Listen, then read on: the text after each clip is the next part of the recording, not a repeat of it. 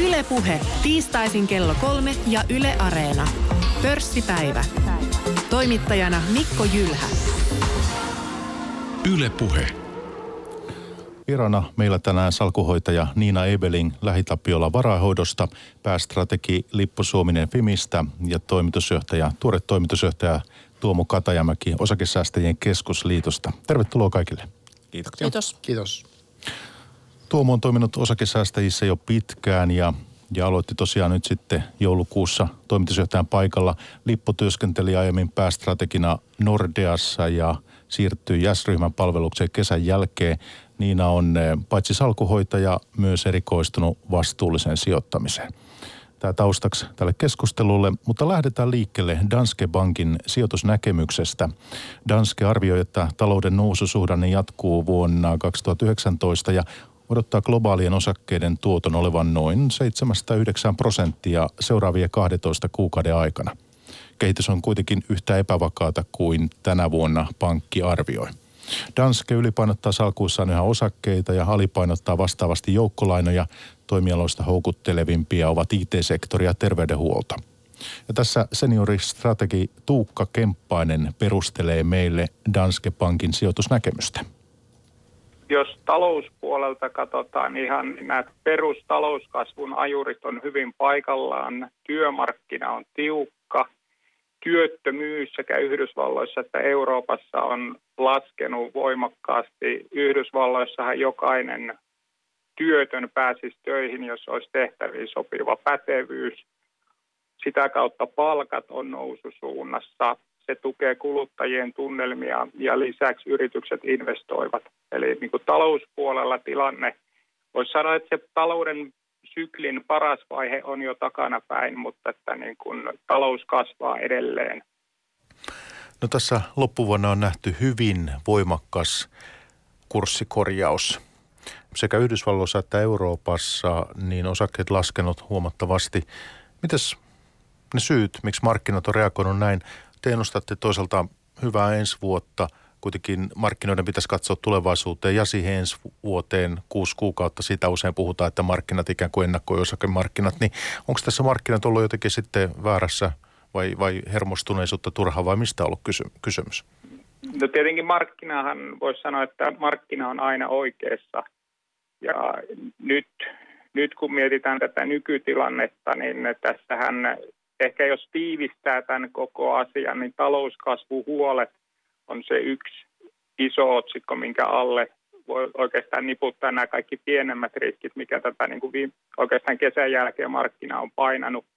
Eli kauppasota, mikä tosin nyt tällä hetkellä on menossa jonkun verran hyvään suuntaan, se on painanut talouskasvu odotuksia alaspäin. Sitten on Brexit, riskit siihen liittyen, se on painanut talouskasvuodotuksia alaspäin. Ja lisäksi nämä niin kuin enemmän ehkä Eurooppa-kohtainen Italian budjettidraama, mikä myös on sitten jarruttanut, niin nämä kaikki on sitten tuonut talouslukuja tai oikeastaan ennen kaikkea näitä niin eteenpäin katsovia talousindikaattoreita, niitä lukuja alaspäin ja sitten markkina alkanut pelkäämään, että talouskasvu hidastuu niin paljon, että, että se, se alkaa jossain vaiheessa näkymään myös yritysten tuloksissa.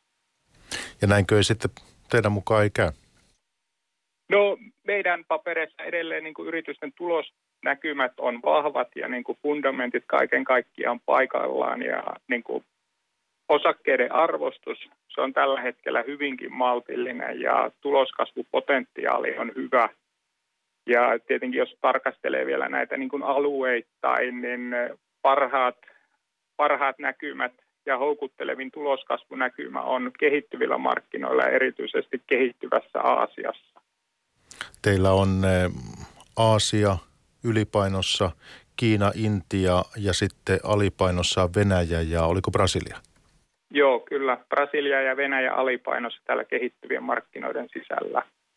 Otetaan sitten toimialanäkemys. Teillä näette paljon positiivista tuolla teknologiateollisuuden puolella ja sitten terveydenhuollossa. Joo, pitää paikkansa, että jos tarkastelee tota informaatiota IT-sektoria kokonaisuutena, niin sehän on oiva sekoitus tuloskasvua, alhaista velkaa ja vahvaa kassavirtaa. oikeastaan täydellinen kombinaatio tämän tyyppiseen markkinaan, missä tällä hetkellä ollaan, missä mahdollisesti volatiliteetti on nousussa ja jäämässä hieman korkeammalle tasolle kuin mihin ollaan totuttu. Ja sitten toinen, toinen sektori, missä tosiaan ylipainossa ollaan, niin on terveydenhuolto. Eli tämähän on niin perinteisesti defensiivinen sektori, joka antaa vastapainoa sit markkinaheilunnan aikana, mutta toisaalta niin kuin, tämä on defensiivinen sektori, jolla on tällä hetkellä aika hyvä kasvunäkymä kuitenkin. No kysyn senkin, kun tästä nyt puhutaan, että terveydenhuollon sisällä näettekö mielenkiintoisimpana sitten esimerkiksi lääke, lääkeyhtiöt, tämmöiset terveyspalveluyhtiöt tyyliin, mitä meillä Suomessa on esimerkiksi terveystalo tai Pihlajanlinna tai vai minkälaiset toimijat tällä, tällä sektorilla on niin kuin sinun, teidän mielestä mielenkiintoisimpia? Öö, enemmän siellä niin kuin lääke, lääkeyhtiöpuolella, että niin kuin kaiken kaikkiaan niin kuin lääkekehityspuolella monilla yhtiöillä on niin kuin kohtuullisen hyvät, hyvät niin kuin tuotekehitysputket tällä hetkellä ja, ja niin kuin arvostustasot on myös tällä sektorilla laskeneet aika paljon, plus sitten ta, yrityksillä on vahvat taseet ja se sitten ruokkii yritysten tai emmet ei aktiviteettia, eli niin yritysostoja ja, ja jos sektorissa tapahtuu yritysostoja, niin se yleensä nostaa sektorin arvostusta.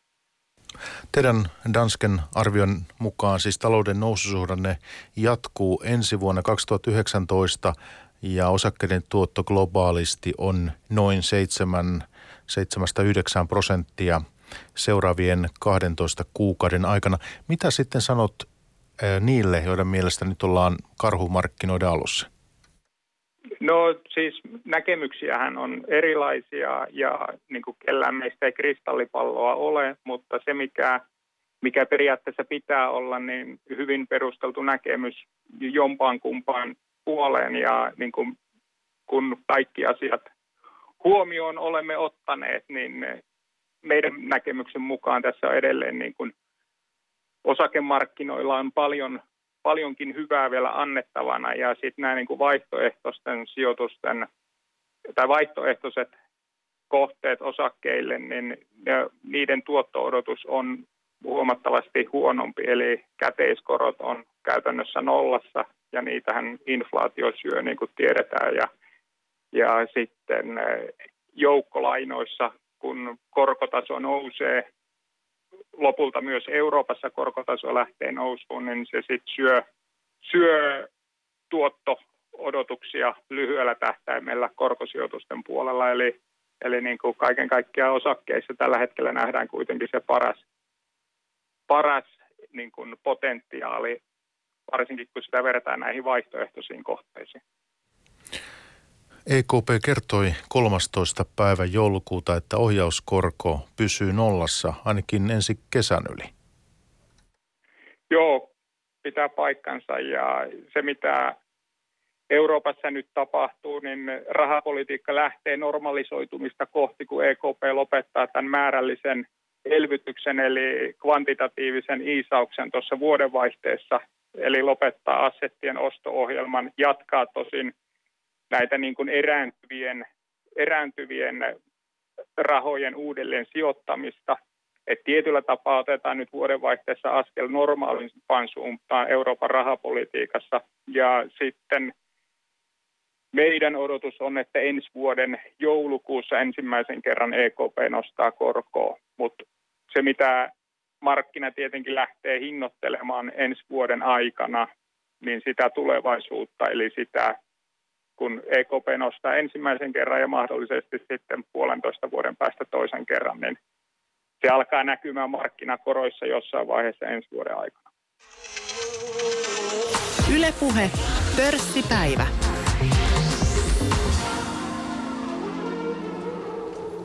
Ja siinä puhelimen päässä senioristrategi Tuukka Kemppainen Danske Bankista. Ja tuohon vielä voisin täydennyksenä sanoa sen, ennen kuin jatketaan keskustelua täältä studiosta, niin tuo tuotto-odotus Danskella 7-9 prosenttia seuraava 12 kuukauden aikana. Kyseessä on siis nimellistuotto-odotus paikallisvaluutoissa. Mukana sekä arvonnousu että osingot ja, ja lukuja voi ajatella sitten niin kuin maailman indeksin tuottona myös verrannollinen siihen. No niin, Lippo Suominen Fimistä, minkälaisia huomioita tuosta kollega puheesta teit? Kyllähän aika tuttuja puheita oli noin niin kuin, ja, ja sanotaan näin, että mennään kuukausi kaksi taaksepäin, niin olisi ollut todella aika lailla yleinen mielipide ja varmaan monella on edelleenkin tuo mielipide, mutta, mutta kyllähän tuossa täytyy myöntää, että markkina tällä hetkellä aika testailee tota näkemystä, että tämä markkinalasku, mikä tässä on ollut ja toisaalta nyt sanottava, että talouden luvut, niin se heikkeneminen on ollut yllättävän kovaa tuolla. Ja, ja siinä mielessä niin kuin tämä melkein kymmenen vuotta jatkunut nousukausi, niin kyllä se nyt oikeassa testissä taas kerran on. Meillä on, on Eurooppa on ollut heikko nyt, Kiina on iso kysymysmerkki. Ja, ja nyt se Yhdysvallat, joka on tavallaan niin vetänyt tätä koko hommaa, niin nyt sielläkin on heik- pikkusen käännetty heikompaa suuntaan, siinä varsinkin asuntomarkkina on nyt ollut semmoinen varoitusmerkki, että kyllä siellä nyt vähän niin kuin pitää kysyä, että olisiko se pitkä, pitkä, pitkä noususuhdanne nyt vihdoinkin tulossa tiedepäähän myöskin Yhdysvalloissa, että nyt on aika paljon kysymysmerkkejä ilmassa tällä hetkellä, että joutuu niin kuin sanomaan, että mielenkiinnolla kuuntelen, mutta en vielä ole varma, että, että pystykö kaikki allekirjoittamaan. Te olette varmaan Fimillä sitten tekin tehnyt erilaisia skenaarioita, että, että tuonne joku heikko skenaario ja sitten neutraali ja, ja vahvan kasvun skenaario. No näinhän se aina on helppo, helppo rakennella ja miettiä, että mistä ne riskit tulee tuossa noin. Ja, ja kyllä varmasti niin kuin, se on ihan selvää, että niin kuin kasvuhuiput on ohi niin kuin kautta linjan. Että missä nimessä niin kuin se tavallaan erityisen hyvä vuosi saadaan vaan sillä, että nyt otetaan niin paljon takapakkia, että, että vähän niin kuin ylilyönti tulee tähän vuoden loppuun vielä. Mutta muuten niin semmoinen aika vaisu näkymä tuossa nyt ensi vuoteen on, on lähtökohtana ja, ja riskit on kyllä kasvanut ja riskit on siinä suuntaan, että entäs jos nyt pettääkin pikkusen enemmän, että, että saadaan se melko lailla heikkokin vuosi. Lippo Suominen tänään vieraana pörssipäivässä ja Niina Ebeling, olet salkuhoitaja Lähi-Tapiolla varainhoidossa, niin millä korvin kuuntelit tuota Tuukan kanssa tehtyä juttu Tokio? Joo, no... Mihin minu... ensi, ensimmäisenä huomio kiinnittyi? Niin, no vähän yllä, yllättyneen korvin sitä kuuntelin, koska me ollaan aika eri linjalla nyt Tansken kanssa tällä hetkellä. Et mä poimin sieltä, että osakkeita ylipainotetaan ja joukkovelkakirjoja alipainotetaan ja me ollaan ihan päinvastoin positioituneita tällä hetkellä. Et me ollaan aika vahvasti tuotu meidän osakepainoja alaspäin koko syksyn aikana ja, ja oikeastaan johtuen siitä, että meillä on systemaattinen malli, missä katsotaan sekä arvostuskriteereitä, syklisiä kriteereitä että momentum-kriteereitä ja jokainen näistä malleista tällä hetkellä indikoi, että osakkeita pitää vahvasti alipainottaa. Tämä oli tosiaan, mä en kerännyt valmistautumaan nyt tähän ei, tu, tuukan, ihan... tuukan tekstiin, mutta to, joo, todella niin kuin, niin kuin me, meidän näkymä niin kuin poikkeaa huomattavastikin niin kuin nyt sitten Dansken näkymästä tällä hetkellä. Et me nähdään kuitenkin aika paljon Liponkin mainitsemia riskejä ja uhkakuvia ensi vuodelle mentäessä. Ja, ja siinä mielessä sitten just ennakoivat suhdanneindikaattorithan on jo pidempään näyttäneet niin kuin kasvun, kasvun niin kuin hidastumista. Ja, ja se on yksi meidän merkittävimpiä mittareita myös malleissa. Ja – ja sitä myöten niin ollaan sitten kevennetty sitä osakeriskiä hu- huimasti tämän vuoden aikana. No ihan pian Tuomo saat jatkaa, mutta sen kysyn sinulta vielä Niina, että Lähitapiolla varainhoito, te ette ole indeksitalo. Te olette no. nimenomaan niin kuin osakepoiminnan talo ja sinäkin olet salkunhoitaja. Eli silloin tämä, jos niin kuin suomeksi tämä homma laitetaan, niin se on se, että aktiivinen, aktiiviset no. sijoituspäätökset on ikään kuin teidän, teidän tota ratkaisu tässä ja niin kuin kaikissa muissakin markkinatilanteissa tähän asti. Joo, kyllä. Kyllä pyritään niin kuin tarjoamaan näkemyksellistä varainhoitoa ja, ja taustalla on sitten niin kuin systemaattinen analyysi niin allokaatiopäätöksissä kuin sitten yksittäisten sijoituskohteiden valinnassa myös. Ja, ja edelleen jatketaan samalla linjalla tulevaisuudessa. No mitäs nyt sitten tämä indeksisijoittaminen kuitenkin on äärimmäisen suosittu tänä päivänä. Siis sitähän hyödyntähän työeläkeyhtiötkin myös kehittyvillä markkinoilla esimerkiksi jos puhutaan vaikka jostakin Kiinasta, niin, niin indeksisijoittaminen on, on siellä työkalupakissa. Niin eh, miten sä sitten ikään kuin perustelet sen aktiivisen näkemyksen ottamisen, niin, niin, niin miten se tämmöisissä, näissä niin nykyympäristössä toimii? No sanotaanko, että indeksisijoittaminenhan on nostanut päätään huomattavasti viime vuosien aikana ja nousumarkkinassa indeksisijoittaminen toki on, on viime vuosina todennetustikin toiminut paremmin kuin tämmöinen aktiivisijoittaminen – mutta kyllä mä niinku itse oman kokemuksen kautta ja muutenkin koen, että sitten kun tulee tämmöinen niinku turbulenssi ja laskumarkkina, niin yleensä silloin voidaan aktiivisella osakevalinnalla pärjätä sitä sitten markkinaa paremmin. Että tavallaan jyvät erottuu akanosta silloin, kun markkinoilla alkaa rytisemään niin sanotusti. Ja toki meilläkin niin kuin on erityyppisiä malleja, millä me valitaan osakkeita. Eli tämmöinen ihan perusosakevalintamalli toimii meillä hyvin Euroopassa ja Yhdysvalloissa, kun sitten taas me pyritään myös hyödyntämään faktorimallia, kun lähdetään kehittyville markkinoille ja kehittyvään Aasiaan. Mutta sielläkin faktorimallissa toimii ne ihan samat kriteerit kuin meillä osakevalintamallissa Euroopassa ja Yhdysvalloissa – mutta pois luettuna se, että siellä ei sitten huomioida niin paljon laadullisia kriteereitä kuin sitten Euroopassa ja Yhdysvalloissa, jossa me sitten säännöllisesti tavataan näitä yhtiöitä ja ja silloin myöskin tapahtuu se, että meidän salkut on huomattavasti konsentroituneempia, että me valitaan semmoinen 30-40 yhtiötä meidän osakevalintamallisalkkuun, mutta sitten taas faktorimalliin perustuvissa kehittyvien markkinoiden ja kehittyneen Aasian salkussa on sitten lähemmäs parisataa osaketta indeksisijoittaminen ja sitten osakepoiminta. Tuomo, tiedän sen, että sinä olet liputtanut ainakin puheenvuorossa osakepoiminnan puolesta. Joo, kiitos. Pitää paikkansa, että tietysti mä tämmöinen top-down ihminen. Aikoinaan Murron Ristoista mulle opetti, kun oltiin työkavereita ja Risto on pärjännyt hyvin sen kanssa, tai varmaan pärjännyt hyvin. Mutta kyllähän tilanne on se, että tietenkin tässä top-down maailmassa, niin sieltähän niin kuin tämä ajattelu mulla lähtee, niin sieltä lopuksi päädytään sitten maihin, toimialoihin ja sitten niihin parhaisiin yhtiöihin. Et sillä tavalla se on myös sitä poimintaa. Ja, ja tuossa mitä Tuukkan, Kemppaisen Tuukan kommenteissa vanha työkaveri, Tuukka on fiksu, fiksu mies ja ison talon koneisto siinä takana, että tietenkin on perusteltu, mutta mä itse henkilökohtaisesti selkeästi varovaisempi ensi vuoden osalta. Ja tässä niin kuin aika tämmöisellä 30 vuoden 35 vuoden sijoituskokemuksella pikkusen on semmoisia merkkejä ilmassa taas kerran, että sekä analyytikot että ekonomistit äh, vetää ennusteita pikkuhiljaa alaspäin. Ja me kaikki tämänkin pöydän ympärillä tiedetään, että se on ollut perinteinen malli, kun lähdetty laskuun. Et viimeisenä uutisen tietenkin tuo äh, no, valtiovarainministeriö, Suomen Pankki, molemmat laski kasvuennustetaan tälle vuodelle 2,9 tultiin 2,7 prosenttia PKT-luvuissa ensi vuodelle 2,1-1,9, eli koko ajan niin lasketaan alaspäin. Sitten vuoksi 2020, jos niin pitkälle näkee, niin oltiin jossain puolentoista 1,7 prosentin paikkeilla. Selkeästi onneksi kasvupuolella ei siis taantumassa, mutta selkeästi alempia lukuja, mitä, mitä nyt, vaikka nyt niin kuin tässä Lippo totesi, niin puoli vuotta sitten lokakuussa puhuttiin, oli, oltiin selkeästi positiivisempia. Ja tämä on sitten tietenkin mielenkiintoista, mitä toi, miten keskuspankit pystyy vastaamaan niin näihin kas, aleneviin kasvulukuihin. Ja minusta ehkä mielenkiintoisin oli tuossa viimeksi pääjohtaja Reeni kommentoissa, halusi päivittää EKPn strategiaa, joka on silloin 2003 muistaakseni tehty. Ja toi tietysti Maastrichtin sopimus on siellä pohjalla ja se hintavakaus. Mutta nyt, äh, enkä usko, että siihen voi tietenkään puututa, eikä voidakaan. Se ei ole strateginen asia. Mutta varmasti puhutaan, puututaan sitten siihen, että näihin rahapolitiikan keinoihin. Eli meillä tämä nyt on olla korkoympäristössä. Äh, Yhdysvaltain talous on noussut hyvin, niin kuin tuossa Tuukka puhu, puhuttiin myös siitä, että osakemarkkinat on 10 vuotta, Lippaus on 10 vuotta noussut siellä.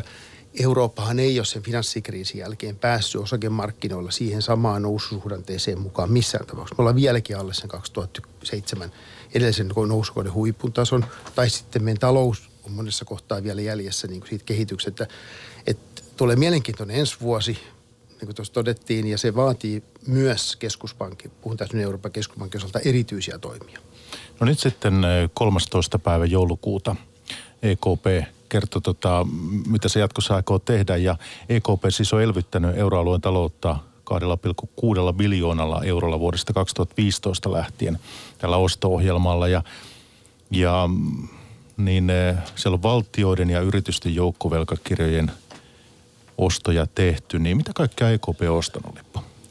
No, melkein voisi sanoa, että ne on ostanut kaikkea, mikä liikkuu, mutta ei se ihan pidä paikkaansa, koska Japanin keskuspankki on nokittanut paremmin ja ne on ostanut vielä osakkeitakin. Että et niin kuin siinä mielessä niin EKP on vielä tyytynyt vaan tuonne korkomarkkinoille, mutta vähän kaikkea korko, korkopaperia siellä on ostettu, jotta ne korot on saatu painettua tuonne hypermatalille tasoille. Ja kyllähän se tässä tietysti huolestuttava ja vähän ehkä surullinen tilanne on se, että jos meillä nyt on kasvuhuippu ohi ja EKPn talletuskorko on miinus 0,4, niin kyllä siinä niin pikkusen keinot on vähissä. Toki on sanonut tämän ennenkin tämän viimeisen kymmenen vuoden aikana, että luullut, että keskuspankkien keinot on loppuun käytetty ja sitten ne vetää taas uuden kanin hatusta. Että ne on ollut kyllä aika hyviä siinä, siinä että otetaanko nyt sitten se osakeostot sinne vielä kehiin vai laitetaanko helikopterirahaa sitten tarvittaessa mukaan. Toivottavasti ei tarvita mitään. Mä toivon, että toi korko nousisi, koska se kertoisi, että talous on hyvässä jamassa – se tarkoittaa sitä, että meillä olisi mahdollisuutta jonain päivänä laskeekin sitä korkoa, jos sitä joskus päästä nostamaankin, mutta kyllä täytyy myöntää, että tällä hetkellä niin aika haastava tuo tilanne on, että nyt päästiin ostoista eroon, mutta miten sitten seuraava askel tulee olemaan, niin en lyö veto vielä. Tässä tota, puhutaan nyt, kun puhutaan talouskasvun luvuista, BKTstä ja puhutaan EKPn toimista ja osto-ohjelmista ja kaikista tämmöisistä. Nämä voi olla, kuulostaa aika abstrakteilta asioilta myös, mutta että Tuomo, sinä edustat nyt tässä osakesäästäjien keskusliittoa ja sinulla on pitkä tuo sijoittajakokemus myös, itsellä yli 30 vuotta, niin eh, kuinka paljon painoarvoa sinun mielestä piensijoittajan jos ajatellaan nyt asiaa piensijoittajan näkökulmasta, kuinka paljon painoarvoa tällaisille makrotalouden luvuille on, on syytä antaa?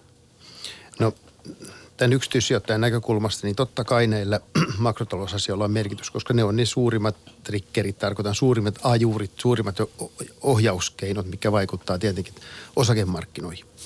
Toki jos ajattelee meidän jäsenkuntaa, yleensä osakesijoittajia Suomessa, niin osakesijoittajat on aika pitkäjänteisiä. Että se maailma, mitä elettiin aikoinaan, että oli, oli muotia ostaa, myydä, nopeasti käydä kauppaa, aamulla ostaa, illalla myydä mun työn ohessa, niin se on tietenkin niin kuin kaikki tietää, se on oleellisesti niin vähentynyt tai jopa poistunut sitä markkinoilta. Nyt on pitkäaikaisemmat sijoittajat, se on niin kuin terveempi se sijoittajaympäristö. Mutta ehdottomasti makrotaloutta pitää seurata ja sen takia osakesäästäjät esimerkiksi järjestää koulutu- tai tätä tiedotustilaisuuksia ja tehdä yhteistyötä pankkien kanssa – ja jaetaan sitä informaatiota, mikä liittyy myös siihen makrotalouspuolelle. Et siinä mielessä tämä mun top-down ajattelu on, on tuo käsittääkseni aika monella muullakin sijoittajalla olemassa. Niin mä voisin lisätä tähän vielä sen, että, että oikeastaan sijoittamista ja säästämistä ei pitäisi koskaan oikeastaan lykätä, että aina on niin kuin hyvä hetki aloittaa. Mutta totta kai se riippuu sit siitä niin kuin jänteestä, millä sijoittaa ja säästää. Että jos se on lyhyt, niin sitten tietenkin pitää varmaan enemmän katsoa, niin kuin miltä ne mittarit näyttää juuri nyt, mutta pitkällä tähtäimellä kuitenkin tuottopotentiaalia on mahdollista saada. Ja sitten on ehkä turha jäädä liikaa niin kuin miettimään, että no voi vitsi, ensimmäinen kuukausi meni nyt heikosti, koska jos se on vaikka kymmenen vuoden horisontti, niin kyllä ne jossain vaiheessa kuitenkin ne osakkeetkin nousee sitten takaisin sieltä. Niin, että on nyt sanottu, että tosiaan kyllä se talous on viime kädessä se ratkaiseva. Että kun taloudessa menee hyvin, yrityksellä menee hyvin, kun yrityksellä menee hyvin, osakesijoittajalla menee hyvin. Näin se kaikessa yksinkertaisuudessaan menee. menee. Ja jos katsotaan historiaa, niin jokainen merkittävä talouden ää, tai osakemarkkinoiden lasku globaalisti on tullut aina samassa yhteydessä ollut taantuma. Mutta mut toki tämä vuosi tulee olemaan nyt siinä mielessä taas hyvä oppitunti meille kaikille ja mielenkiintoinen vuosi siinä mielessä, että ajatellaan, että no mennään vuosi taaksepäin, niin kaikki oli sitä mieltä, että tulee loistava osakevuosi. Hmm. Muistan, oli New Yorkissa käymässä ja tapaamassa siellä pankkia ja kaikki oli sitä mieltä, että kylläpä näyttää hyvältä. Ja sanottava, että faktat meni oikein. Meillä on ollut hyvä talouskasvu maailmassa, piristyvä talouskasvu. Meillä on ollut erinomainen tuloskasvu. Meillä on korot, jotka on aika matalla pysynyt. Kaikki tekijät periaatteessa pitää olla kohdallaan. Ja nyt lopputulos on se, että maailman osakemarkkinat on selkeästi laskeneet tänä vuonna. Miksi näin? No sen takia, että ne osakemarkkinat ennakoi sitä taloutta. Viime vuonna maailman osakkeet, siis 2017, nousi yli 20 prosenttia. Hmm. Eli se hyvä, mitä tänä vuonna tapahtui, hinnoiteltiin viime vuonna sinne. Tänä vuonna selkeästi hinnoitellaan sitä epävarmuutta, mikä on ensi vuodessa. Ja siis S&P 500, tällainen hyvin merkittävä yhdysvaltalainen osakeindeksi, niin teki tässä joulun alusviikolla uudet pohjat tälle vuodelle, että alkuvuoden pohjista mentiin läpi. Näin se on. Ja, ja tota, mielenkiintoista tämän vuoden alku oli se, että Yhdysvallat veti ylöspäin ja muu maailma veti alaspäin tuolla osakemarkkinoilla. Ja nyt se näyttää sitten, että Yhdysvallat on se, joka on joutunut antaa periksi ja on nyt vähän niin kuin valunut muiden perään tuonne noin. Että kyllä se kertoo siitä epävarmuudesta ja siitä, että kasvunäkymät ei ole ensi vuodelle mitenkään erityisen hyvät. Haluatko tässä vaiheessa Niina tai Tuomo, haluatteko lisätä tähän vai mennäänkö toimialoihin vielä yksityiskohtaisemmin? Tuossa äsken oli mainittuna IT-sektori ja, ja sitten toi, toi terveydenhuolto, niin Niina, sinä seuraat leipätyöksesi hetkinen rakennusyhtiöitä muun muassa ja mm. sitten teräsyhtiöitä, teräsyhtiöitä mm. Outokumpuu, SSABtä tällaisia. Mm.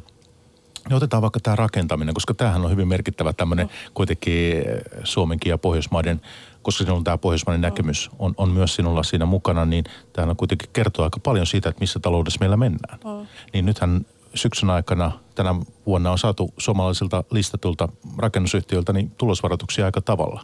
Voitaisiko me ajatella, että ensi vuosi olisi tässä suhteessa näille yhtiöille parempi? No tämä olikin haastava kysymys siinä, että parempi, niin, niin kyllä mä oon niin todella varovainen tällä hetkellä pohjoismaisen rakentamisen suhteen, että Ruotsissahan jo viime, viime vuonna saatiin näitä varoitussignaaleita nimenomaan niin kuin Tukholman markkinalta ja, ja sama kävi Norjassa ja, ja nyt sitten tuntuu vähän, että Suomessakin samantyyppistä trendiä on nähtävissä. Että hinnathan esimerkiksi pääkaupunkiseudulla on nyt ihan viime kuukausien aikana ottanut pienen askeleen alaspäin ja muutenkin tuntuu, että aktiviteetti on vähän niin kuin heikentynyt. Toki se on hyvin tyypillistä myös tähän niin kuin joulun, joulun aluskuukausille, mutta, mutta kyllähän niin kuin aloituksissa ja muissa odotetaan niin kuin heikkenevää trendiä ensi vuodelle. Osana sitten, miksi yhtiöt on joutuneet niin kuin antamaan heikompia tuloksia tai tulosvaroituksia, niin on johtunut sitten myös niin kuin kustannuksiin. Että työvoimapula, mikä niin kuin vaivaa globaalisti tällä hetkellä yhtiötä, on näkynyt erittäin vahvana täällä meillä Suomessa myös – ja osittain se sitten kanssa nostaa kustannuksia, koska joudutaan maksaa kovempaa palkkaa niille henkilöille, joita sitten saadaan niinku houkuteltua. Mutta et, et kyllä lähtökohtaisesti mä oon niinku erittäin varovainen tuon rakentamisen suhteen, suhteen, kun mennään ensi vuoteen. Jos siellä, ihan hetki Lippo, niin jos siellä nyt asuntorakentaminen hieman hiipuu ja sijoittajakiinnostus, jos se vähenee, niin mitä si- mieltä sinä olet? Kannatteleeko toimitilla rakentaminen näitä suomalaisia listattuja pörssiyhtiöitä kuinka hyvin? 2019? Koska esimerkiksi niin, SRV on kertonut joo. isoista tilauksista, kyllä. Joo, SRV on kertonut isoista tilauksista ja Redin pitäisi tavallaan tukea niin kuin ens, ensi vuonna, kun mennään, mutta tota, mä en nyt halus yritys, yritystasolla sille kommentoida. Ja sitten jos mietitään niin kuin YITtä, niin, niin Triplahan – alkaa niin kuin tuloutumaan ensi vuoden aikana, mutta nämäkin on niin kuin tiedossa olevia asioita ja tavallaan siinä mielessä hinnoiteltu jo niin kuin yhtiöiden kursseihin.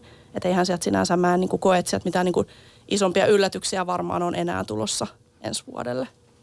Niin, tuohon piti vaan sanomaan, että onhan tämä nyt ollut taas mielenkiintoinen tilanteena. Jos ajatellaan, että meillä on niin tuli kuuma rakennusmarkkina ja nyt, nyt jos joskus pitäisi taakota sitä tulosta ja mitä on tilanteena, tulee tulosvaroituksia, tehdään tappio tuolla noin. Et, et kyllä se nyt jotain virhelaskelmia tullut. Ihan niin kuin Niina sanoi, niin kustannuspuoli on ollut se, joka on pettänyt, mutta on nyt aika yllättävää sanotaan näin. Mä, joo, mä oon tuossa samaa mieltä Lipon kanssa, että mä olin jossain puhumassakin samalla tavalla. Mä olen sen mieltä, että tätä parempaa rakennus, niin kuin, sesonkia ei ole olemassa – ja nuo yritykset nyt sitten kuitenkin yllättää negatiivisesti noissa kommenteissa tai niin tuloksissa ja jopa kommenteissa, että on, on tää, jotain tässä rakentamisessa haasteellista ja varsinkin kun ajattelee ihan tavallista yksityistä kuluttajaa, joka ostaa asuntoa täältä pääka- esimerkiksi täältä pääkaupunkiseudulta, niin onhan se nyt iso kustannuserä. Ja puhumattakaan, jos tähän niin lähtisi jossain vaiheessa vielä korot nousuun. Sitten tämä on vaarallinen. Kun tätä on rakennettu, että myös eikkaisin vähän käytön termi asuntokuplaa tänne pääkaupunkiseudulle, mutta myös muualle sillä, että on rakennettu asuntoja, uusia asuntoja, joissa on tätä taloyhtiölaina merkittävä osa ja toinen on sitten se ä, vähennys, niin kuin, että alkukaudesta ensimmäistä vuosina, että tehdään vähennyksen sen asunnon toi, noin taloyhtiölaina osalta, niin niissä on sellainen riski, joka tullaan ehkä todennäköisesti sitten vielä jollain tavalla näkemään, toivottavasti ei mittavassa, isossa mittakaavassa, mutta jollain tavalla tulee näkemään. Siinä vaiheessa, kun korot nousee. Ja mun näkemys itse asiassa just lyhennysvapaaseen on myös se, niin kuin, että se siitä yleensä realisoituu, että näistä kohteista normaalisti tulee sitten sen kahden vuoden jälkeen aika paljon niin kuin asuntoja myyntiin. Ja sitten toisaalta se painaa myös sen niin kuin kohteen hintaa. Ja sitten jos mietitään nyt niin kuin taaksepäin, että kun on, on kuitenkin rakennettu paljon, niin sitten näitä kohteita voi yllättäen tulla niin kuin aika paljonkin – yhtäaikaisesti myyntiin. Esimerkiksi sijoittajat saattaa myydä siinä tilanteessa, kun pitäisi alkaa lyhentämään, koska selkeästi sitten se käteen jäävä tuotto niin kuin on huomattavasti alhaisempi. Ja sitten mä tiedän ihan yksityishenkilöitä, jotka joutuu sitten siinä vaiheessa, kun se NS-vuokran osuus kasvaa huomattavasti, niin luopumaan sitten näistä kohteista.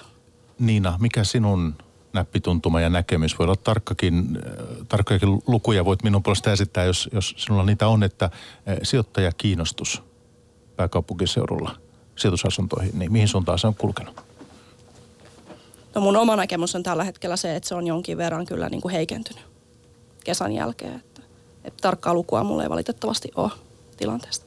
Niin se kyllähän tosiaan yleisesti ottaen asunnot on ollut käytetty korko, korkosijoittamisen vaihtoehtona. Se on konkreettista, se on tuttua, kohtuullisen vakaata noin niin kuin lähtökohtaisesti. Ja niin kuin Tuomo tuossa totesi, niin en mä nyt ole vielä kuplaa, mutta aika moista hintojen nousu tuossa on nähty. Ja mielenkiintoinen esimerkiksi on se, että jos katsotaan tilastoja, niin, niin asuntojen määrässähän rakennetaan enemmän kuin koskaan, mutta neliömäärässä rakennetaan selvästi vähemmän kuin, kuin tota aikaisemmin, joka kertoo nimenomaan, että tehdään niitä pieniä kämppiä tänne lähinnä tietysti pääkaupunkiseudulle. Ja se kertoo siitä, että se on nimenomaan sijoittajat, jotka ovat asialla. Ja, ja toki silloin, niin kuin Niina totesi, niin se raha voi myöskin lähteä ulospäin jossain kohtaa, että eiköhän toi kovin asuntomarkkina huumaa tuossa ohi, mutta toki jos sulla se vuokratuotto siellä juoksee, niin, niin ei nyt taas pidä liikaa säikähtää siitä verrattuna johonkin Tukholmaan tai Osloon, niin ei me nyt sen, sen tason kuplaa tuonne ole missään nimessä onnistuttu rakentamaan, mutta, mutta niin kuin, ei sieltä nyt varmaan jättipotteja luvassa. Niin tietenkään. Ja sitten tietenkin pitää muistaa se, että kun asuntojen hinnat on noussut, mutta vuokrat ei ole noussut samaa tahtia, niin tuottotasot on tavallaan niin kuin maltillistuneet, heikentyneet. Ja jos siihen sitten yhdistetään nimenomaan tämä korkojen nousu, niin silloin tuottotasot on vielä, vieläkin alhaisemmat. Että se tavallaan niin kuin vaikeuttaa sitä niin kuin asuntosijoittamista myös tällä hetkellä. Olet Niina varovainen nyt rakennussektorin suhteen sitten 2019, kun tässä on alkamassa. Miten sitten terästeollisuutta, kun seuraat Outokumpu, SSAB ja SSAB osti tuossa muutama vuosi takaperin, oli tämä fuusio, rautaruki fuusio, niin onko siellä sitten valosampaa? Ainakin jos katsoo Outokummun kurssikehitystä, mehän siis keskusteluun kun lähdettiin, niin, niin, niin puhuttiin, että sinä et kommentoi tässä nyt yksittäisiä osakkeita, mutta että mm Outokumpu esimerkiksi on tämmöinen kansanosake ja mm. siellähän on ollut aika synkkä 2018. Joo, Joo niin on ollut. Ei voi, ei voi oikeastaan rakentamisesta kauhean paljon ruususemmaksi muuttua, kun mennään, mennään teräkseen. Sitten tietenkin toki pitää muistaa se, että jos rakentaminen, rakentaminen, heikkenee, niin kyllähän teräsyhtiötkin kärsii siitä ihan rakentamisen heikkenemisestä myös, mutta, mutta yleisesti tämä, että kun syklinen kuva nyt kun nähdään, koetaan, meilläkin aika vahva konsensus siitä, että syklinen kuva tässä nyt niin kuin on heikkenemään päin, niin niin silloin niin kuin teräsyhtiöt ei tietenkään ole se valttikortti siellä salkussa. Ja Outokumpuhan sinänsä on, heillähän on ollut hyvin haasteellisia aikoja takanapäin ja, ja edelleenkin. Ja, ja mitä nyt Outokummusta nyt on saatu uutisia tänä vuonna, niin, niin hän on aika, aika vahvaa 2020 edelleen niin kuin ohjeistanut.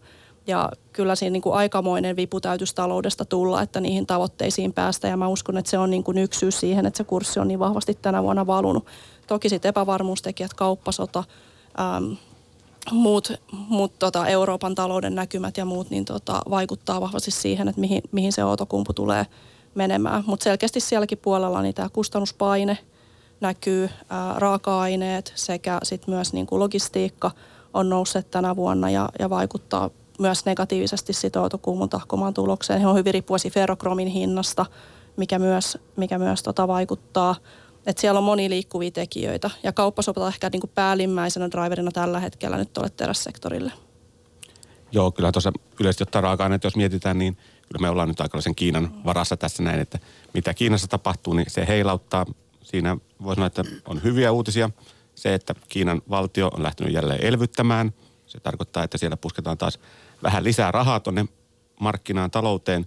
Huono uutinen toki on se, että Kiinan valtio elvyttää, koska se kertoo, että Kiinassa ei mene niin hyvin ja se on nyt näkynyt sitten tuolla muun muassa autokummussa, että niin kuin, ehkä se positiivinen yllätys voisi tulla siellä siitä, että se Kiina, Kiina nyt sitten lähtisi taas elvytyksellä uuteen vetoon, mutta, mutta niin kuin Niina tuossa totesi, niin tuo kauppasta tietysti aiheuttaa oman varjonsa tuohon noin. Joo, tuosta autokummusta sen verran, että että mun Niina totesi hyvin siinä, että arvostus Outokummus on tosi niin kuin kohtuullinen, voiko se termi käyttää, niin. jopa halpa, jos ne ennusteet, mitä yhtiö tällä hetkellä indikoi siitä tulevaisuudesta, pitäisi paikkansa. Siinä mielessä PSA, mutta kyllähän tämä tilanne on haasteellinen sen takia, että nämä tullithan tässä on se iso mm. juttu. Ja tällä hetkellä tullit painaa niin kuin Euroopan perushintoi. Mm. Ja, ja se näkyy tietenkin myös tuontitavaran hintapaineena täällä, että mm. kyllä siinä, siinä on Outokummulla haasteet. Ja mm jos tämä kurssi no ajattelee, että niin kuin Tuukka tuossa alussa totesi, että markkinoina on oikeassa, niin kyllähän sijoittajat on sitä mieltä, että ne ei usko tällä hetkellä noihin ä, yhtiön omiin ennusteisiin. Niin sittenhän siihen voi vielä lisätä sen, että sit kun mietitään, että kauppasota tavallaan vaikuttaa kuitenkin positiivisesti Yhdysvalloissa kotimarkkinoilla toimiviin yhtiöihin, niin sekä itse asiassa Outokumpu että SSAB toimivat siellä. Mutta nyt itse asiassa sieltäkin on tullut niin kuin muutamilta yhtiöiltä ää, uutisia, että he alkaa tekemään uutta kapasiteettia markkinalle ja sekin on sitten taas painanut kursseja. Että että tavallaan niin kuin negatiivinen vaikutus nyt sitten kauppasorosta on se, että hinnat Yhdysvalloissa on nousseet, niin sitten yritykset kokee, että on investointimahdollisuus, mutta tavallaan sekin sitten romahduttaa sen markkinanäkymän nyt sitten, kun mennään eteenpäin. Mutta kyllä se, että kyllähän se SS, SS, SSAPenkin tilanne on haastava, kun ajattelee, mm. se on neljästä eurosta tullut kahtia puoleen euroa. Kyllä. Ja niillä on koko ajan, ne on vähän niin kuin puhunut, että he pärjää täällä, mm. tai siellä Jenkeissä ja autoteollisuus mm. pärjääisi niin edespäin. Että kyllä siinä niin. Kyllä tässä mielenkiintoista aika edetään terästeollisuuden osalta. Mm, ehdottomasti. Ja itse asiassa kun mainitsit, että Outokummun arvostus näyttää niin kuin edulliselta, että tuotto 7 prosenttia on aika, aika kova ensi vuodelle, mutta eihän se 7 prosenttia sitten pitää paikkaansa, jos se tulos lähtee pahasti laskemaan. Mm. Mutta miten tässä nyt näin, näin on päässyt käymään? Siis eikö Trumpin pitäisi olla tämmöinen ihminen, joka ymmärtää, kun hän on markkinamies, hän on kauppa, kauppamies ja tämmöinen. Ja nyt sitten kuitenkin eh, on, on, on tämä nokittelu Kiinan kanssa ja löytyykö sieltä sopua, Lippo? Onko tämä, onko tämä, kuinka pitkälle tätä peliä viedään? Tulla, löytyykö sopu? Uskoko Fimsi? Uskotko sinä? No, jos, jos joku tietää, mitä, mitä Trumpin päässä aina aamuyön Twitteri avaten, avauksen aikaan liikkuu, niin sillähän voi rikastua tällä hetkellä aika hyvin. Mutta kyllä on hirvittävän vaikea tilanteen ja se on vaikea meille kaikille sijoittajille, koska nyt me ollaan aika riippuvaisia siitä, että, että mitä Trump tai hänen taustajoukkonsa haluaa tehdä. Että mä voin kertoa sekä positiivisen version, jossa löydetään ratkaisu tähän näin, että sen huonomman version lähdetään positiivista liikkeelle, positiivisena ihmisenä. Niin tota, nyt täytyy muistaa, että tällä hetkellä on jo selvää, että, että kauppasassa on kaikki häviää, joku häviää enemmän, joku vähän vähemmän, mutta kaikki häviää. Ja nyt se rupeaa näkymään jo tuolla taloudessa. Ää, jos mietitään Kiinan kannalta, niin Kiinan kommunistisen puolueen tärkein tehtävä on säilyttää Kiinan kommunistisen puolueen valta-asema ja siihen tarvitsee yhteiskuntarauhaa ja yhteiskuntarauhaan tarvitaan riittävän hyvää taloutta. Siksi ne joutuu aina elvyttämään, kun rupeaa heikkenemään. Trumpilla on vajaa kaksi vuotta nyt niihin seuraaviin presidentinvaaleihin. Ensi vuoden lopussa alkaa täysmittainen vaalikampanja. Ja varmin tapa pitää huolta, että ei tule valituksi, on se, että ajaa Yhdysvallat taantumaan 2020. Eli siinä mielessä Trumpinkin agendalla varmasti on, on pitää talous kunnossa. Et siinä mielessä toivottavasti ne löytää ratkaisun. Huonompi versio sitten on se, että jos kauppasota nyt ei olekaan itse, asiassa itse tarkoitus, vaan se onkin keino siinä, että taistellaan niin kuin maailman hallinnasta, jolloin lähdetäänkin siitä, että se on pieni hinta, että, että Yhdysvallat menee taantumaan, jos Kiina saadaan sillä polvilleen tuonne noin. Ja silloinhan niin kuin mitä raja ei tule vastaan. Mikä teidän prosentuaalinen su- suhde näissä on sitten näissä eri skenaarioissa? Uskotaan nyt tuohon rationaalisuuteen ja, ja niin kuin vaikean kautta mennään ja, ja vähitellen saadaan pidettyä se kasassa, ää, tuntuu ja, ja tota, haittaa maailman taloutta, mutta, mutta niin kuin se täysmittainen ongelma vältetään. Siihen mielessä voisi sanoa, että rohkaisevaa oli se, että, että nyt kuitenkin joulukuun alussa jotain sopua saatiin. Saatiin se kolmen kuukauden lykkäys, vaikka se nyt ei paljon ollut, mutta kuitenkin osoitti, että ei nyt täysillä haluta ihan heti kättössä mennä, mennä seinään päin. Että ei nyt ihan, voiko sanoa, että ennustetaan, mutta toivotaan, että se voittaa niin kuin tämä järki jossain vaiheessa. Entäs Niina? Niin kyllä mä sanoisin, että sijoittajien kannalta varmaan olisi niin kuin hyvä, että löydettäisiin jonkunlainen lopputulema. Oli se sitten niin kuin huono tai hyvä ja tietenkin toivotaan, että se olisi niin kuin hyvä, mutta et, et nyt tietenkin tämä kolme kuukautta niin kuin lisää, niin sitten taas jatketaan tässä epävarmassa tilanteessa. Että no mitä sitten kolmen kuukauden jälkeen tapahtuu. Että tavallaan mä ainakin toivoisin, että, että saataisiin tämä jotenkin paketoitua, niin sitten voidaan keskittyä niihin muihin riskeihin enemmän. Joo, mä oon tuosta kauppasodasta sitä mieltä, että toi, se lähti oikeastaan siitä liikkeelle, että Trumpin oli pakko se USA-välivaaleihin jollain tavalla niin kuin, ö, yrittää varmistaa republikaanien molempien niin kuin Yle voittoa. Ja niin kuin tiedätte, siinä, tiedetään niihin, siinä ei sitten käynyt. Et silloin Trumpin politiikan, sisäpolitiikan ajaminen vaikeutui. Se on pakko kääntää sitä keskustelua tai sitä niin kuin fokusta, painopistettä. Ja ulkopuolelle tämä kauppasota on ollut sitä aktiiv- tai niin yksi tapa esiintyä ja tosi aktiivisesti Trump on siinä toiminutkin. Meidän täytyy kuitenkin muistaa se, että mä itse uskon, vaikka Kiinahan osakemarkkina on tullut voimakkaasti alas nyt sitten sen kauppasodan keskustelun alkamisen jälkeen oikeastaan viime kesästä. Ja, ja toi, mutta mä oon samaa mieltä kuin Lippoke, että Kiina, Kiina kyllä porskuttaa. Sillä on samalla tavalla työkaluja siellä työkalupakissa vielä käyttävissä monenlaisiakin. Ja tehtiin me oikeastaan mitä vaan, niin Kiina todennäköisesti tulee olemaan, ö, onko sitten 2035 tai jotain maailman suurin kansantalous. Ja siihen he pyrkii. Heillä on se 2049 malli meneillään tällä hetkellä ja se on systemaattista toimintaa. USA-politiikka on nyt tällä hetkellä enemmänkin poukkoileva, johtuen tästä Trumpin tavasta toimia. Ja, mutta meidän täytyy muistaa, että esimerkiksi tällä hetkellä tär, tärkein vientituote Kiinasta Yhdysvaltoihin on yllättäen. Se ei ole metallia, se ei ole toi puulelu ja se ei ole mitään made in China, mitä ennen vanha, vaan se on tällä hetkellä tietokoneet. Tietokone on suurin yksittäinen tuoteryhmä esimerkkinä. Ja jos kokonaisesti tärkein tuoteryhmä on siellä elektroniset, tekniset laitteet, technical equipments, niin et, et kyllä Yhdysvallakin tarvitsee Kiinaa ja, ja siinä vaiheessa mä vähän niin kuin ajateltu, että koska se kauppasota voisi sitten, koska Trumpi voisi antaa, käytän termiä periksi, niin mä oon lähtenyt siitä ollut puhumassa, että siinä vaiheessa, kun Yhdysvaltain teollisuus rupeaa kärsimään siitä, että vähän niin kuin Lippo totesi, että täytyy varmistaa se valinta kahden vuoden päästä, niin siinä mielessä toi noin, se on varmaan se vaihe, missä sitten on pakko tavalla tai toisella löytää sitä yhtenäistä tai niin kuin sitä kieltä, että päästään siitä niin kuin uhittelusta, nokittelusta eroon. Nyt sitten yksi, otetaan tämä lyhyesti. Tämä on tietysti iso ja tärkeä aihe Euroopan kannalta ja näin niin on tämä Brexit. Niin mikä painoarvo tämä, tämä nyt teidän omissa strategioissa tällä hetkellä on, koska nyt se todennäköisyys kova Brexit on, on sopimukset on tila sitten, sitten maaliskuun lopussa, niin voi hyvinkin olla mahdollista. Kukaan nyt ei varmaan tiedä, mitä tästä tulee tapahtumaan aikaan sen perusteella, mitä mä oon uutisia yrittänyt seurata. Niin lyhyt kierros tästä, että mikä merkitys Brexitillä on nyt tässä vaiheessa sijoittajalle? Lippo. No se lisää tähän kaikkeen epävarmuuteen, mutta mä en usko, että Brexit on tässä niin kuin se maailmankaataja. Se on kuitenkin ensisijaisesti Englannin ongelma, toissijaisesti Euroopan ongelma ja, ja niin kuin tavallaan mehän nähtiin tuossa 2010-luvun puolivälissä, kun oli eurokriisi, niin maailmantalous porskutti eteenpäin, vaikka euro täällä miten kärvisteli. Brexitistä mulla ei ole mitään hyvää sanottavaa, idioottimainen juttu. Jos se menee hard Brexitin kautta, se on vielä idioottimaisempaa, mutta niin kuin, ei se koko maailmaa kaada. Ja, ja toisaalta täytyy muistaa se, että se mikä me tiedetään, siihen me ollaan varauduttu. Ja siinä mielessä niin kuin se ei nyt ihan täysin puskista tuu, mutta painaa totta kai markkinaa sekin. Ja mä oon aika samaa mieltä Lipon kanssa tässä asiassa, että ei se niin kuin hyvä, hyvä uutinen tämä Brexit ole. Ja ja tota, no oikeastaan kun kysyt, miten me ollaan niin kuin positioituneita, niin, niin me ei nyt sinänsä Euroopan sisällä tehdä aktiivista niin kuin näkemystä siitä, että mihin valtioihin sijoitetaan ja, ja mihin ei, mutta ollaan jo hyvin pitkään oltu Iso-Britanniassa oikeastaan kroonisessa alipainossa ja sillä tavoin suojauduttu sitten Brexitin tuomilta vaikutuksilta sijoitustuottoihin. Tuossa Brexit sen verran vielä ehkä toisesta näkökulmasta, niin todennäköisesti tosiaan siihen niin kuin sopimuksettomassa tilassa eroon kasvaa joka päivä – ja, ja toi, se, mitkä sitten eniten tietenkin haittaa tai kärsii, niin on tietenkin kuljetusliikenne ja siinä mielessä tullit, rahoituspalvelut. Ja sehän näkyy nyt siinä jo, että toi englantilaiset yritykset on lisännyt varastojaan ja, ja toi, normaalisti hän ei pyrkisi vähentämään varastoja, saataisiin nopeita varaston kiertokulkua ja tehokasta pääoman käyttöä. Nyt siellä on menty toiseen suuntaan. Varastoja kasvatetaan selkeästi. Eli jos sillä pitäisi arvioida, niin kyllä Yhdys, Englannin teollisuus, iso teollisuus tällä hetkellä lähtee siitä, että sopimuksettomassa tilassa erotaan ja siihen varaudutaan. Ja tietenkin pikkasen myös EU. EUhan tästä ainoa ilmoitti, että perustaa 12 työryhmää sitä varten, että mä, niin kuin varaudutaan siihen niin kuin nopeeseen sopimuksettomassa tilassa tapahtuvaan eroon.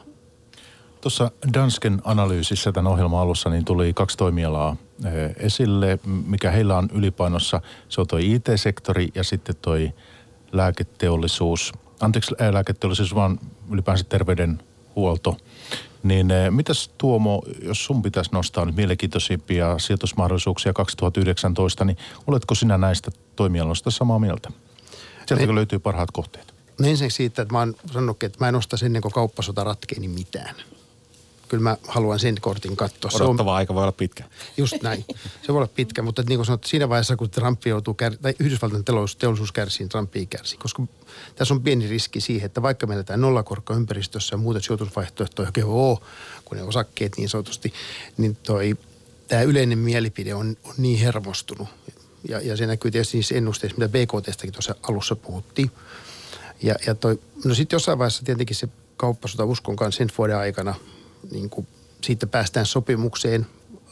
Jotain se maksaa, se on ihan selvä asia. Puoliso toisi puhun tietysti Yhdysvaltain ja Kiinan välissä, mutta Eurooppa joutuu väkisin siihen mukaan. Ja, ja toi, sitten taas toimialoja, jotka silloin sitten on niitä parhaita sijoituskohteita, niin tämä mitä Tuukka totesi, hän haki tietysti ehkä enemmän niin kuin kasvu- ja defensiivistä sektoria. Lähtee siitä, että vähän niin kuin Lippo viittasi äsken, että kauppasta voi jatkuu pitkään. Ja, ja toi noin, että johonkin on kuitenkin raha pistettävä. Mutta sitten taas, jos se kauppasota päättyy nopeasti, niin sitten tietenkin mielenkiintoisia on ne sektorit, jotka sitten riippuen siitä neuvottelutilanteesta, niin hyötyy siitä sitten uudessa ympäristössä parhaiten. Ne on tietysti ne kohteet. Ja, ja e, en usko, että ne on silloin ehkä niitä defensiivisempia, vaan voi olla, että silloin haetaan uudestaan niitä kasvuyhtiöitä. No niin, ei ainakaan tuossa nyt nostanut mitenkään erityisesti rakennusteollisuutta ja terästeollisuutta nyt 2019 niin kuin menestyksen tekijöiksi, niin, niin mitä sinne salkkuun sitten pitäisi laittaa? Niin no sanotaanko, että mä hyvinkin on samalla linjoilla tämän terveydenhuoltosektorin kanssa, että se on meillä myös niin kuin tavallaan sanottu yksi meistä, meidän toppikeista nyt 2019 vuoteen mentäessä. Sitten tietenkin, jos katsotaan pidemmällä tähtäimellä, niin jossain vaiheessahan täytyy niitä syklisiäkin toimialoja alkaa taas tiirailemaan, että milloin, milloin löytyy ostonpaikkoja siellä. Mutta niin kuin sanottua, niin tässä on paljon riskitekijöitä, joista monista toivotaan, että tulisi jokinlainen lopputulema ennen kuin, ennen kuin sitten lähdetään niillä täyttämään salkkua jälleen kerran. Tietenkin se sääli niin kuin terveydenhuoltosektorissa on, että Suom- kotimaisella sijoittajalla ei ole kauhean paljon niin kuin sijoitusvaihtoehtoja, että et, et muutamalla yrityksellä joutuu sitten menemään kiinni siihen, jos, jos terveydenhuoltoon haluaa panostaa ensi vuonna. IT-toimialasta sanotaanko, että lievästi varovainen tällä hetkellä. Tietenkin alkuvuonnakin nähtiin tämä vahva kurssinousu oikeastaan näiden FANG-yhtiöiden vetämänä ja, ja nyt sitten niissäkin on todettu, että arvostukset on ollut korkealla ja, ja kun on sitten tulos hieman ollut pettymyksen puolella, niin, niin nekin kurssit on sitten onnistuneesti laskenut niin kuin on luodotettuakin niillä arvostustasoilla. Mutta kyllähän ne niin kuin yhtiöt luo semmoisia palveluita, jotka on nykyaikaa. Ja vaikka teollisuudessa menisi heikosti, niin teolliset yhtiötkin joutuu niin kuin tavallaan satsaamaan teknologisiin, teknologisiin ratkaisuihin koko ajan enemmän ja enemmän. Eli kyllä mä pitkällä tähtäimellä näen myös, että niin kuin teknologiasektori varmasti on yksi voittaja toimialoista. En tuleeko vielä joku mieleen joku näiden lisäksi vielä? No me ollaan aika defensiivisesti positioituneita tällä hetkellä, eli sitten puhutaan niin kuin tylsistä julkishyödyllisistä ja, mm-hmm. ja tämän tyyppisistä toimialoista, niin, niin ei sinänsä, että näähän on niin kuin terveydenhuolto ja teknologiahan on siitä kiva, että sieltä löytyy erittäin mielenkiintoisia sijoituskohteita, hyviä tarinoita, erittäin hyviä yhtiöitä, vakaita yhtiöitä, mutta sitten myös niin kuin hyviä kasvuyhtiöitä, että, että siinä mielessä niin kuin kyllä pitkällä tähtäimellä varmasti niin kuin ne kyllä kerryttää hyviä tuottoja. Ja Lippo? No joo, tuossa varmaan Tuukka, Tuukka kun kuuntelin, tota, niin tuntuu, että vähän pelataan näillä megatrendeillä, mitkä tullaan käynnissä ja siinä IT ja, IT ja terveydenhuolto on siellä, eikä se tule siitä muuttumaan. Kyllähän ne asiat on siellä, tekniikka kasvaa ja, ja tota, me vanhennutaan täällä itse kukin päivä päivältä, että et niinku, kyllähän niitä tarvitaan. Toki se ongelma siinä on vähän se, että nyt on kaikki, kaikki rynnännyt niiden perässä, varsinkin IT, hän nyt tosiaan niin kuin Niina totesi tuossa, niin niitä fangeja, jenkki jättiteknoja, niin ostettiin päämärkänä tuossa vuoden alku ja lokakuun jälkeen onko 30 prosenttia suurin piirtein tullut kaikki, tai sanotaan keskimäärin ne tullut alas. Niin jopa eli, yli. Niin, niin että et, tota, se niin kuin, kun liikaa innostetaan kaikki samasta, niin se sitten tuntuu pitkään salkkuun, joo, mutta, mutta tarkoittaa, että niin kuin aika paljon pitää tässä välissä ehkä hakea. Ja, ja niin kuin, jos Tuomo pisti kokonaan ostohanat kiinni tässä toistaiseksi, niin, niin tota, mä ehkä nyt kuitenkin tankkaisin tässä näin niin kuin aina vähitellen tuonne salkkuun, salkkuun tavaraa, koska, koska me ei tiedetä, missä kohtaa se kauppasota siellä nyt sitten loppuun tulee. Että niin kuin pelkästään sen varaan en lähtisi rakentamaan, mutta niin kuin pitkässä salkussa joo, muuten ehkä tilanne tietysti kun on tämmöinen epävarma, niin silloin otetaan mieluummin sitä vähän defensiivisempää, sitä äm, kestävämpää yritystä tuonne salkkuun lähtökohtaisesti. Meillä on täällä hyvä kuuntelija menossa Yle puheessa pörssipäivä ja Tuossa viimeksi äänessä päästrategi Lippo Suominen Fimistä. Lisäksi keskustelemassa salkuhoitaja Niina Ebeling Lähitapiola varahoidosta ja sitten toimitusjohtaja Tuomo Katajamäki Osakesäästäjien keskusliitosta. Ja Tuomo, voitaisiin jatkaa sinun kanssa nyt hieman. Tässä meillä on kymmenis, kymmenisen minuuttia aikaa, niin aloitit OSKLn toimitusjohtajana tässä joulukuun alussa, niin mitä suutta aiot tuoda, tuoda tuota teidän liiton, liiton toimintaa, että miten teillä on jäsenmäärä kasvanut tässä viime vuosina, kun osakeinnostusta on ollut, niin 30 000 kutakuinkin. Niin miten toiminta nyt jatkossa muuttuu? Mihin se kehittyy? No joo, mulla on tietysti sillä lailla kiva tarttua tämän, tämän osakesäästeen rool, ruoriin, koska mulla on pitkäaikainen kokemus myös sieltä osakesäästämisen puolelta, siis tässä järjestötoiminnassa ja paikallisyhdistyksissä. Ja, ja toi, se, mikä viesti sieltä on nyt tullut mukana – ja, ja edelleen, niin tämä koulutusta halutaan selkeästi lisää. Eli meidän jäsenet ja myös ne, jotka ei jäseniä, niin lähestynyt ja pyytänyt, että, että mitä me voitaisiin tehdä, jotta finanssisektori ostaja ja myyjä pääsisi samalle tasolle siinä. Eli sillä kun myyjä pankissa kysyy, että tiettyjä kysymyksiä, jotka on osittain tietenkin lakimääräisiä, osa on sellaisia, että pyritään saamaan mahdollisimman palvelu sille asiakkaalle, niin että se asiakas osaa oikeasti vastata omasta näkemykseen, että ei ne ole niin yllätyksessä. Siinä puolessa minuutissa pitää vastata elämässä tärkeimpiin kysymyksiin, niin se, sehän on väärä. Ja semmoista koulutusta me tullaan lisäämään selkeästi, että me ollaan jopa lanseeramassa, jos kaikki saadaan hyvin napsaama kohdalle, niin tämmöinen sijoittajan ajokortti, jolla sitten periaatteessa valmistetaan sitä ää, asiakasta ää, niin kuin paremmin siihen niin kuin keskustelu- ja kohtaamistilaisuuteen sitten tämän ää, pankin tai rahoitusyhtiön niin kuin, toi, noin edustajan kanssa. Eli tavoite on, että ostaja ja myyjä saataisiin lähemmäs samaa tasoa. Eli siis tiedon jakaminen, tämä osaamisen kehittäminen, tämmöinen on tärkeässä osassa. Se on, meillä, se on meillä ykkösjuttu nyt ensi vuonnakin. No sitten tämmöinen ajankohtainen aihe on tämä suomalainen omistajuus. Siis monia suomalaisyhtiöitä on ostettu tai ollaan ostamassa pois pörssistä. Esimerkkeinä Pöyry, Kotipizza, Teknopolis, Sponda, Amer. Niin tämmöinen ilmiö. Mistä tämä kertoo? Pitäisikö tälle tehdä jotain? Oletteko huolestuneita tämän takia? Nimittäin muun muassa Ylen aamu vierailut Mika Ihamuotila on ollut tästä kehityksestä huolissaan ja varsinkin kiinalaiset ovat olleet ostolaidalla. Niin Tuomo, te teette suomalaisen omistajuuden niin puolesta lobbaatte, teette työtä, niin, niin ei varmaan niin teidän sinun näkökulmasta positiivinen kehitys, vai miten ajattelet? No siinä on tietysti monta puolta. Tietysti se, että silloin kun ne yhtiöt saa, äh, niin kuin, ne poistuu pörssistä. Tietysti silloin sijoituskohteet tulee vähemmän. Onneksi niistä on maksettu tällä hetkellä kohtuu hyvin, eli se preemio, se lisähinta on ollut, ollut hyvä. Aina voi sanoa, että pitäisikö olla vielä enemmän, mutta se on taas eri keskustelu. Si- siinä on ehkä ne paremman puolen, mutta huonoin puoli tietenkin on se, että usein on riski, että niitä suomalaisia työpaikkojakin sitten jollain aikavälillä lähtee siitä pois. Ja tietysti näin yksityissijoittajan näkökulmasta ne yksityissijoittajat on myös palkansaajia monet, ja niillä on tärkeitä tietysti työpaikkoja ja töitä, työtä säilyy. Ja mä oon sillä lailla patriottinen kyllä henkilökohtaisesti, että mä näen, että silloin kun se omistus on Suomessa ja, ja tuotekehitys on Suomessa, ja niin veikkaan, että se yritys palvelee silloin paremmin suomalaista yhteiskuntaa ja myös samalla suomalaisia sijoittajia pääkonttoritoiminnot, kaikki tämmöinen. Lippo. Joo, toki ajatellaan positiivisesti. Se tarkoittaa, että meillä on erinomaisia yhtiöitä tuolla, joita muutkin haluaa ostaa. Että jos me halutaan tehdä hyviä tuotteita, jotka muut haluaa ostaa, niin jos me tehdään hyviä yhtiöitä, niin onhan se nyt sinänsä positiivinen asia. Ja jos joku maksaa niistä 40 prosentin preemion, niin sitä kivempiä ja niin kuin moni suomalainen osakesijoittaja siellä vaurastuu. Et nythän se haaste tavallaan tulee sitten se, että mitä sille rahalle tehdään. Ja, ja niin kuin totta kai hyvänä tarinassa se sijoitetaan sitten uusiin yrityksiin. Meiltä nousee uusia yrityksiä, meillä on rahaa investoida. Me saadaan jälleen sitä kasvua siellä aikaiseksi ja sitä myötä saadaan uusia hienoja yrityksiä, jotka myydään sitten 20 vuoden kuluttua taas maailmalle. Että, että niin kuin, se voi kääntyä positiivisesti, mutta ihan niin kuin Tuomo tuossa sanoi, niin kyllähän tässä niin kuin haasteita on. Kotipizza ei varmasti Suomesta mihinkään häviä, vaikka pääkonttori nyt sitten ei ehkä olekaan, mutta Amer on tietysti mielenkiintoinen siinä mielessä, mitä, mitä Amer enää on Suomessa niin kuin tämän jälkeen, jos ei ole suomalainen yhtiö. Että jotenkin vaikea nähdä, että miksi kiinalaiset sitä täällä pitäisi, jos oikeasti se on maailman megabrändejä, mitä se omistaa. Että, että kyllähän se tuntuu täällä Suomen taloudessa, mutta meidän pitää taistella sitä vastaan sillä, että saadaan ne rahat tuottamaan tuonne taas. Entäs Niina? Oikeastaan ihan samalla linjoilla. Että tota, et hyvähän se on, kun saadaan niin kuin lyhy- lyhyellä aikavälillä niin kuin hyviä tuottoja sijoittajille, mutta just se, että kun se markkina kapenee niin vahvasti, niin sijoitusmahdollisuuksien – määrä niin kuin on hyvin pieni.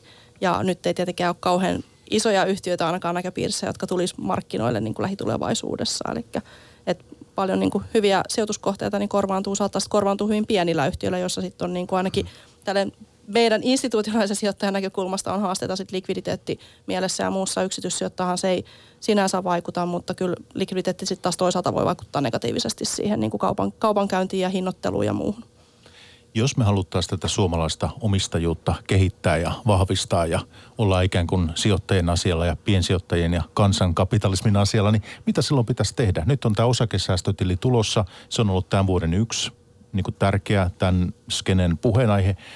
Se on tulossa kuitenkin, jos toteutuu niin kuin suunniteltu 2020, niin mitä ikään kuin nyt pitäisi tehdä, että me saataisiin tämä kansankapitalismi nousuun? Niin, kun, kun me halutaan sitä, niin, niin tota, ehdottomasti. No kyllähän se on niin, että kaikki keinot otetaan käyttöön ja, ja tämmöistä on tosi isoja juttuja, että saadaan niin kuin näitä osakesäästötilejä ja vastaavia asioita tuonne tuotua. Ja varmaan yksi iso asia on tämmöinen niin ilmapiirin muutos, että, että Suomessa on monesti ajateltu, että, että sijoittaminen, säästäminen ei ole mun juttu, se kuuluu vaan rikkaille. Ja, ja tavallaan ehkä se on tietysti ollut helppoa, kun meillä on ollut se pankkitili, josta on saanut korkoa ja siihen on tyydytty tavallaan. No nyt meillä on edelleenkin pankkitili, mutta me ei saa sieltä korkoa. Et niin kun, nyt se on todellakin tyhjän päällä seisoo se raha ja siinä mielessä ehkä se auttaa. Plus tosiaan niin kun, tämä yleinen ajattelumalli. Me keskustellaan näistä asioista, että ihmiset rohkaistus lähti sijoittamaan, koska se on niin kuin sekä Suomen kansantalouden hyväksi, että se on jokaiselle ihmiselle itselleen hyväksi.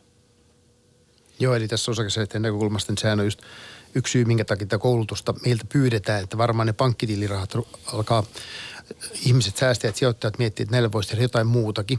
Ja hiukan kun se asuntojuna meni, mitä tässä jo taisi Niina tai Lippo kommentoikin, niin tässä haetaan ehkä sitten uusia kohteita siinä mielessä sille pankkitille ja, ja osakesijoittaminen, kaikki säästäminen, sijoittaminen semmoista, että on hyvä, että tietää asioista ensin ja sen jälkeen on sitten valmis ryhtymään toimenpiteisiin, jotka itselle sopii. Koska muutenhan käy helposti niin, että on tämmöinen black box ja et oikein tiedäkään, mitä tuli ostettua ja se ei ehkä sitten palvelekaan sitä omaa tavoitetta. Tuomo Osakesäästöjen keskusliitosta, niin meillä on pari saa aikaa. 2019. Mitä on tulossa? Mitä odotat? Mitä sijoittajan on syytä odottaa?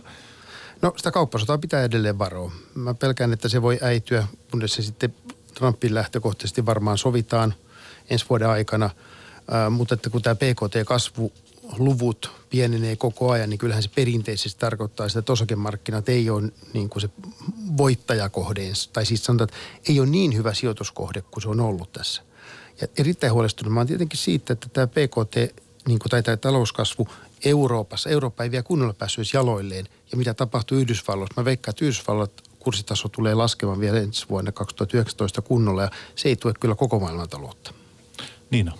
Joo, aika samalla linjalla, että kyllähän tässä niin kuin talousnäkymät on se tavalla isossa kuvassa se juttu, mitä pitää seurata ensi vuonna. Että siihen vaikuttaa kauppasota, siihen vaikuttaa politiikka, äm, niin kuin globaalit talousnäkymät, myös miten niin kuin Kiinassa tapahtuu ää, ja niin poispäin. Et, et, et mä oon vähän samalla linjalla, että kyllä tässä niin kuin varovainen pitää olla, kun mennään vuoteen 2019 ja, ja todennäköisesti varmaan niin kuin palautuminen tästä tulee sitten vasta vuoden, sen vuoden jälkeen. Ja osakkeet teille myös alipainossa. Alipainossa, joo. No joo, mun mielestä nyt tässä kohtaa on taas yksi paikka, jossa pitää laittaa nyt jäitä hattuun muistaa se, että me ollaan pitkällä tähtäimellä sijoittajana liikenteessä, koska nyt niin helposti käy nyt se, että joka on innostunut sinne sijoittamaan, niin nyt sitten säikähdetään, kuunneltiin tämä radio-ohjelma ja siellä sanottiin, että niinku, olkaa varovaisia. Ja kyllä pitää olla varovaisia, pitää tuoda odotuksia alaspäin, mutta tämä heilunta kun kuuluu asia. Me ollaan saatu nauttia loistavista tuotoista, välillä tulee takapakkia, sen kanssa pitää elää. Ensi vuosi ei välttämättä, tai todennäköisesti ei tule olemaan se paras vuosi, mutta niin kuin – vähitellen mukaan. Se on edelleenkin se, mitä mä suosittelen. Mutta kyllä se on vähän sama asia, mä sanoin jo aikaisemmin, että koskaan ei ole väärä hetki aloittaa säästämistä tai sijoittamista tai säästää ja sijoittaa. Mutta se pitää pitää niin kuin jäitä hatussa myös siinä, että niin kuin uskoo itseensä ja tavallaan pitkä, tehdä pitkäjänteistä työtä siinä, että sitten on se joku pesämuna, kun jää, jää tulevaisuudessa eläkkeelle. Joo, aloittaminen on ajoittamista tärkeämpää, niin ihan usein sanotaan. Kyllä. Hei kiitos, että pääsitte käymään täällä keskustelemassa meillä Yle Puheen pörssipäivässä ja tänään siis oli oli tota Trio Koolla salkuhoitaja Niina Ebeling lähitapiolla varahoidosta, päästrategi Lippo Suominen Fimistä ja toimitusjohtaja Tuomo Katajamäki Osakesäästäjien keskusliitosta. Kiitos. Kiitos. Kiitos. Ja kuuntelija, sinulle kerron vielä sen, että jos nämä sijoitusasiat ja raha-asiat, ylipäänsä kaikki tähän liittyvä kiinnostaa, niin Yle Areenassa on mainio podcast Julia Turenin podcast Melkein kaikki rahasta. Ylepuhe Pörssipäivä.